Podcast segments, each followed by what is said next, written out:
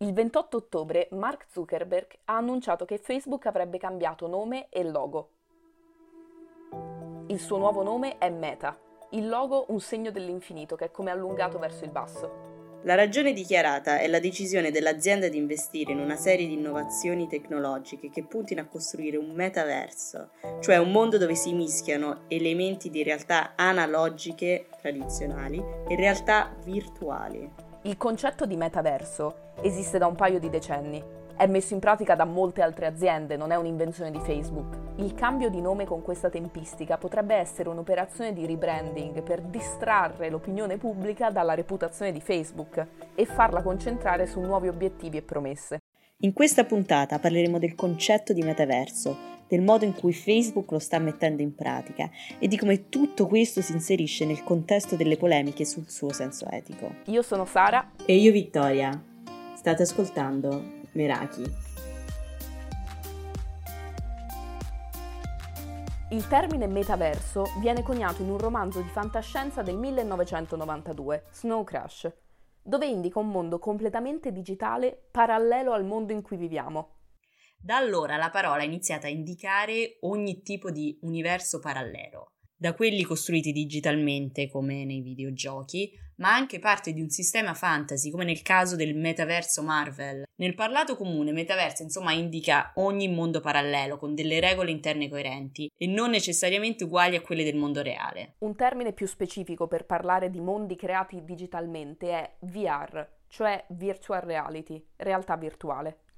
La definizione di VR è molto simile a quella di metaverso, cioè creazione di un mondo parallelo con regole coerenti, non necessariamente uguali a quelle del mondo reale, ma ha come elemento in più l'idea di un'esperienza sensoriale completa, creata di solito tramite delle tecnologie come possono essere degli occhiali o delle cuffie che ci isolino dal mondo esterno facendoci immergere in suoni e immagini creati digitalmente. Per quanto uno scenario del genere suoni futuristico e irrealizzabile, in realtà troviamo già esempi di tecnologie che cerchino di occupare i nostri sensi per catapultarci in un mondo parallelo. Mi viene in mente il telecomando Nintendo Wii con cui giocavamo a tennis o giochiamo a tennis tuttora. Muovendo i telecomandi in aria, dispositivi del genere cercano di simulare la realtà, facendoti sentire da un'altra parte che è diversa dallo spazio in cui ti trovi fisicamente. Esattamente. E mi fa piacere l'esempio della Wii perché è un raro esempio di tecnologia che cerca di simulare anche il tatto. Cioè di solito le tecnologie di realtà virtuale si concentrano su vista e udito, che sono i sensi più facili da simulare in qualche modo, mentre invece mi ricordo che sulla Wii c'era questa impressione nel telecomando per cui quando la palla, per esempio a baseball, quando la palla toccava la mazza da baseball, il telecomando vibrava poi ci sono tutta un'altra serie di esperimenti di metaversi anche molto ambiziosi. Mi viene in mente la piattaforma online su scala mondiale che si chiama Decentraland. Nata nel 2017, è un esperimento di mondo parallelo programmabile dai vari utenti. Sì, io mh, mm, non avevo neanche mai sentito parlare di questo esperimento prima di lavorare su questo podcast. E devo ammettere che non mi è stato facilissimo capire che cosa sia Decentraland, perché appunto sembra essere un sacco di cose contemporaneamente. Per alcuni è un gioco progettuale tipo Minecraft, puoi costruire delle case, occupare dei quartieri in qualche modo, però è anche un progetto finanziario, ha la sua propria criptovaluta che viene usata per comprare degli appezzamenti di questo terreno virtuale. E ci investono un sacco di soldi, tra l'altro. Eh, esatto ma c'è anche un lato artistico. Ci vengono organizzate mostre di opere d'arte tramite queste nuove forme di arte digitale basate sugli NFTs, di cui forse parleremo in un altro episodio perché qui ovviamente non abbiamo abbastanza tempo. E ad ottobre scorso c'è stato un festival musicale che è durato quattro giorni. Sì, sembra quasi essere o puntare a essere una specie di mondo parallelo dove ci si può giocare, però ci si può anche investire e si possono fare varie cose diverse, eh, compresa l'arte e la musica. E la versatilità di questo progetto, cioè il fatto che ci si possono fare un milione di cose diverse, è dovuta proprio a questa decentralizzazione. Essenzialmente ognuno ci può fare quello che vuole. Essenzialmente sì, Ma tornando al nostro tema, le interazioni del nostro mondo con la tecnologia non hanno solo forma di realtà virtuale, cioè la sostituzione completa, come abbiamo già detto, delle percezioni dei nostri sensi con percezioni create digitalmente. Un'altra interazione per certi sensi, uno può dire più soft, tra la nostra realtà e il mondo digitale è l'AR, augmented reality, cioè realtà aumentata. Che sarebbe un po' quella che viviamo anche noi adesso in realtà, cioè eh, tutti i modi in cui degli elementi tecnologici si inseriscono nella realtà fisica percepita dai nostri sensi. Esattamente, per esempio prendiamo la DAD, la famigerata didattica a distanza. Mentre io sono nella mia camera, posso essere in videocollegamento con il professore o la professoressa e tutto il resto della classe e questo non mi impedisce di essere cosciente della realtà che mi circonda. Per esempio, se mio fratello venisse a bussare o improvvisamente a Roma iniziasse a piovere, me ne accorgerei. Però contemporaneamente staresti interagendo con altre persone, con la professoressa o il professore o il resto della classe tramite lo schermo del tuo tablet. Questa è la versione un po' più comprensibile e meno sorprendente della realtà aumentata, perché di fatto la viviamo già. Però, spingendo un po' più in là la fantasia, realtà aumentata potrebbe anche significare, per esempio, usare degli occhiali virtuali che proiettino un cagnolino e ci facciano sentire il suo abbaiare, dandoci l'impressione di avere un animale domestico sempre con noi. Certo, si corre il rischio di ricreare una realtà che non sarà mai autentica come quella vera, in particolare per quel che riguarda il senso del tatto. Infatti chi critica il metaverso fa spesso notare che rischiamo di perdere il contatto con la realtà se ci abituiamo a vivere in questa sua brutta copia. Sì, c'è da dire che siamo ben lontani da una realtà dove ognuno avrà il suo animaletto domestico proiettato accanto a sé tramite degli occhiali virtuali. Lontani sì, ma forse non quanto uno potrebbe credere. Un esperimento di questo tipo esisteva già nel 2013 a Tokyo. Il Sunshine Aquarium, per guidare i visitatori dalla stazione, creò un'app che mostrava dei pinguini digitali che mostravano la strada ai visitatori. Incredibile e già nel 2013. È vero che è Tokyo. Sì, appunto, è Tokyo. E in Giappone l'immaginario della realtà aumentata è più diffuso che in Europa e da prima. Mi fa pensare a un cartone animato giapponese che guardavo più di dieci anni fa. Si chiama Dennu Coil ed era ambientato in un mondo esattamente come il nostro, a eccezione del fatto che appunto tutti portavano degli occhiali virtuali che gli permettevano da un lato di essere come i telefoni, cioè loro facevano le chiamate, le videochiamate, vedevano i messaggi proiettati nella realtà tramite questi occhiali e però c'erano anche degli elementi più irrealistici tipo appunto gli animali domestici dei bambini erano proiettati tramite questi occhiali e esistevano solo nella realtà digitale. Questo ci fa capire che gli esperimenti del metaverso esistono già da più o meno un decennio e sotto certi punti di vista si può dire che già viviamo in una realtà aumentata tra chiamate Zoom, navigatori, filtri Snapchat. Ma l'azienda di Zuckerberg si è appropriata di questo concetto in un modo molto particolare a mio avviso, che aveva già usato in passato. Il che ci porta nella seconda parte di questo episodio.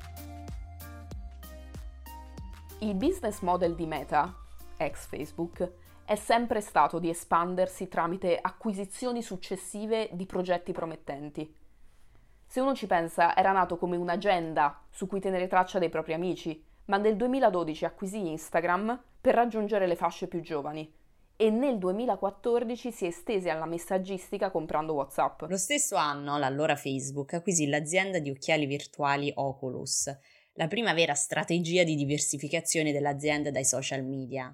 E con questa, con questa, mossa si può presupporre che l'idea di investire sul metaverso Zuckerberg già ce l'aveva probabilmente. La tecnologia degli occhiali Oculus Quest è a livelli altissimi oggi. Siamo alla seconda generazione e eh, nuovi occhiali costano intorno a 350 euro. Puoi farci di tutto, dalla palestra a giocare a videogiochi. A me questa cosa mi ha sorpreso veramente. Cioè, quello che dicevamo prima, non ci pensiamo, ma un po' nel metaverso ci siamo già. Però, insomma, questo ci fa capire che questa strategia di acquisizioni successive Facebook ce l'aveva già all'epoca delle acquisizioni di Instagram e WhatsApp. E in generale usò la tattica di appropriarsi di qualcosa di grande per cercare di renderlo ancora più grande con i propri mezzi. Nel caso del metaverso sta andando ancora più in là.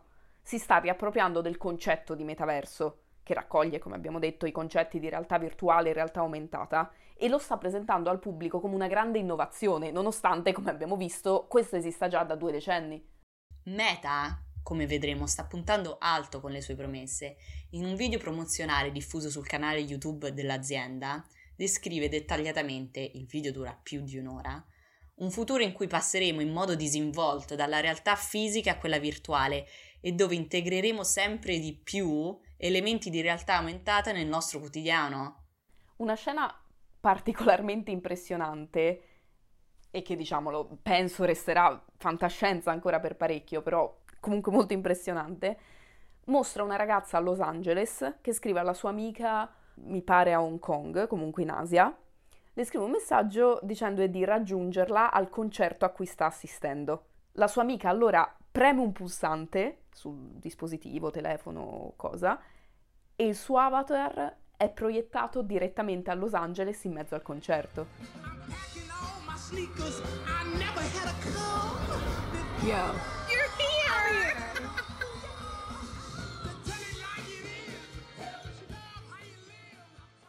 Questo è un esempio molto estremo di realtà aumentata e, come ha detto Sara, probabilmente non si realizzerà per un bel po'. Però è in questa direzione che Facebook sta investendo massicciamente, solo quest'anno 20 miliardi di dollari, per cercare di creare esperienze virtuali il più simili possibile a quelle reali. E, come abbiamo già detto, non è che si è svegliato adesso. Ha iniziato a lavorare sulle tecnologie come gli occhiali virtuali già otto anni fa il capo del team interno a Meta che si occupa di sviluppare queste nuove tecnologie spiega nel video che saranno necessari, e qui cito da una traduzione grossolana fatta da me, saranno necessari più o meno una dozzina di svolte tecnologiche per passare al metaverso della prossima generazione. E l'azienda sta lavorando su tutte queste svolte tecnologiche che saranno necessarie. Ci vorrà ancora tempo, ma chissà quanto tempo Zuckerberg sostiene che ci vorranno dai 3 ai 5 anni perché le tecnologie di realtà aumentata, tipo il cagnolino di cui parlavamo prima, siano pronte. C'è poi un altro dettaglio strategicamente importante dell'investimento di Meta sul metaverso. Come abbiamo già accennato nell'episodio precedente, che potreste proprio andare ad ascoltare se non l'avete fatto, il successo delle piattaforme social di Meta attualmente è legato ad altre aziende come Apple e Android e dunque mantenere buoni rapporti fra le aziende è essenziale. Potenzialmente Apple e Android potrebbero mettere condizioni anche molto pesanti sulle app di Facebook, come infatti fece Apple nel 2019 quando pretese un miglioramento del problema del traffico di esseri umani su Facebook come condizione necessaria per mantenere le app dell'azienda sull'Apple Store. Investendo sul metaverso scaltramente, Facebook potrebbe riuscire a non avere più bisogno di intermediari e quindi non aver nessuno che gli dica cosa può o non può fare. Il che ci porta al nostro prossimo tema. Ci sarà un posto per l'etica in un metaverso dominato da Meta?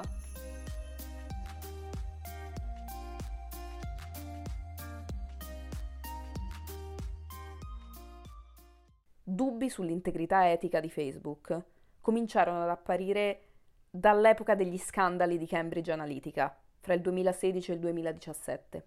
A ottobre dell'anno scorso, dopo la diffusione delle testimonianze di una whistleblower che dipinge una situazione molto precaria dal punto di vista etico dell'azienda, la situazione è peggiorata ulteriormente. Si è molto discusso su come questa operazione di rebranding, come abbiamo già accennato, sia stata intesa per distrarre l'opinione pubblica e dirigerla verso i nuovi obiettivi e invenzioni dell'azienda ma a me sembra un'osservazione non molto mirata perché questa mossa di Zuckerberg ha acceso in effetti il mirino sull'azienda e anche sulle testimonianze e quindi ha attirato l'attenzione del pubblico su questi problemi dell'azienda. A corto termine sì, però a lungo termine le attenzioni sono sul metaverso. Incredibilmente, e qualcuno potrebbe dire astutamente, nel video di presentazione del metaverso si parla a lungo del tema della privacy quindi in qualche modo potrebbe essere interpretato come un modo di rispondere pubblicamente alle accuse che sono state formulate ultimamente. People want to know how we're going to do all this in a responsible way, and especially that we play our part in helping to keep people safe and protect their privacy online. Yeah, that's right. This is incredibly important. Avete appena sentito una conversazione fra un dipendente di Meta e Zuckerberg, estratta dal video promozionale di cui vi abbiamo parlato. Il dipendente, che si chiama Nick, ha detto come faremo a fare tutto questo, intendendo il metaverso e tutte le cose che abbiamo parlato finora, in modo responsabile? Nello specifico, dobbiamo avere un ruolo centrale nell'aiutare a mantenere le persone al sicuro e proteggere la loro privacy online. Di nuovo questa traduzione è una traduzione libera fatta da me e Vittoria. Ma la cosa eh, interessante è che Zuckerberg risponde con un tono che io personalmente non riesco a impedirmi di sentire come ironico. Risponde, oh sì, questo è assolutamente importante.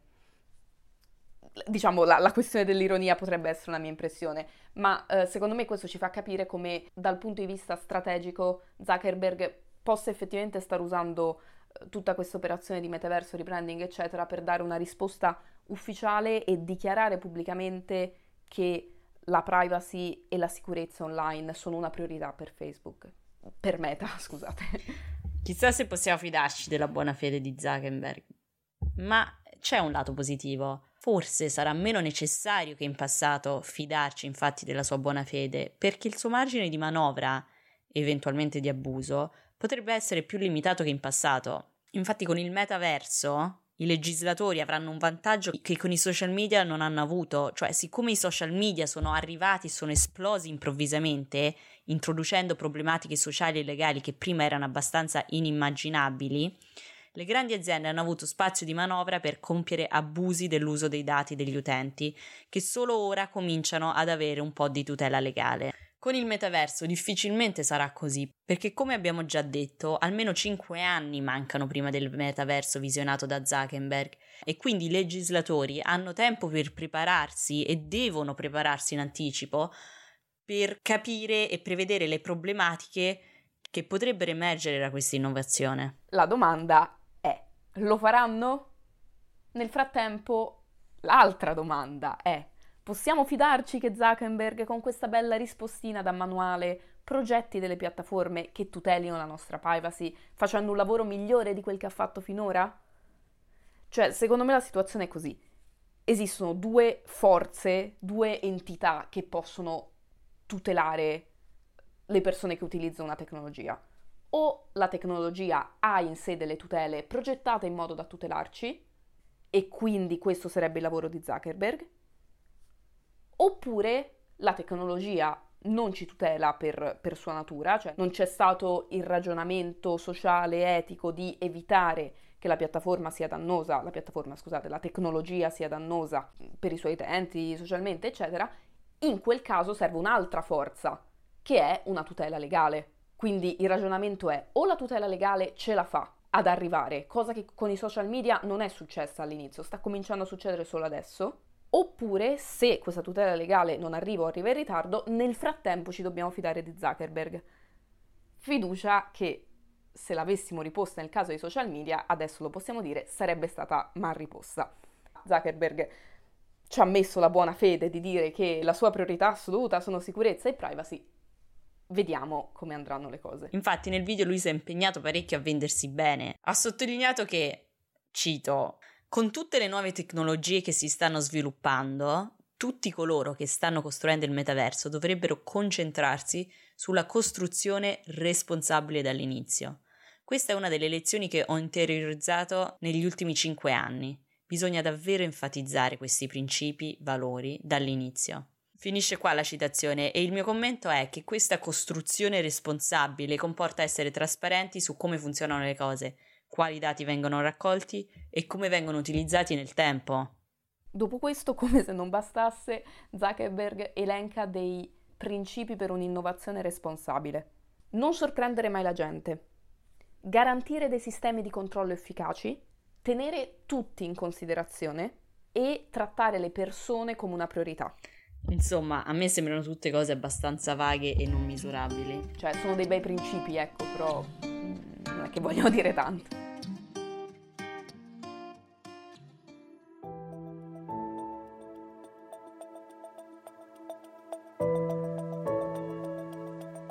Il futuro promesso dal metaverso può essere molto emozionante, ma anche spaventoso. Un mondo in cui ognuno porta un paio di occhiali Oculus, che gli permettono di vedere davanti ai propri occhi messaggi, chiamati, navigatore, ma anche di aggiungere elementi divertenti come un animale domestico o addirittura dei filtri sulle facce delle persone. A seconda della vostra indole, questo scenario può suonarvi fichissimo o terrificante. Fichissimo perché, insomma, la tecnologia spesso semplifica la vita e questo genere di realtà aumentata e virtuale ha dei potenziali enormi e potrebbe essere applicato a un sacco di settori. All'educazione immaginate di poter camminare dentro una cellula per riuscire a capire la sua struttura, ma anche allo sport, alla vita sociale. Ma questo scenario potrebbe suonarvi terrificante per due motivi.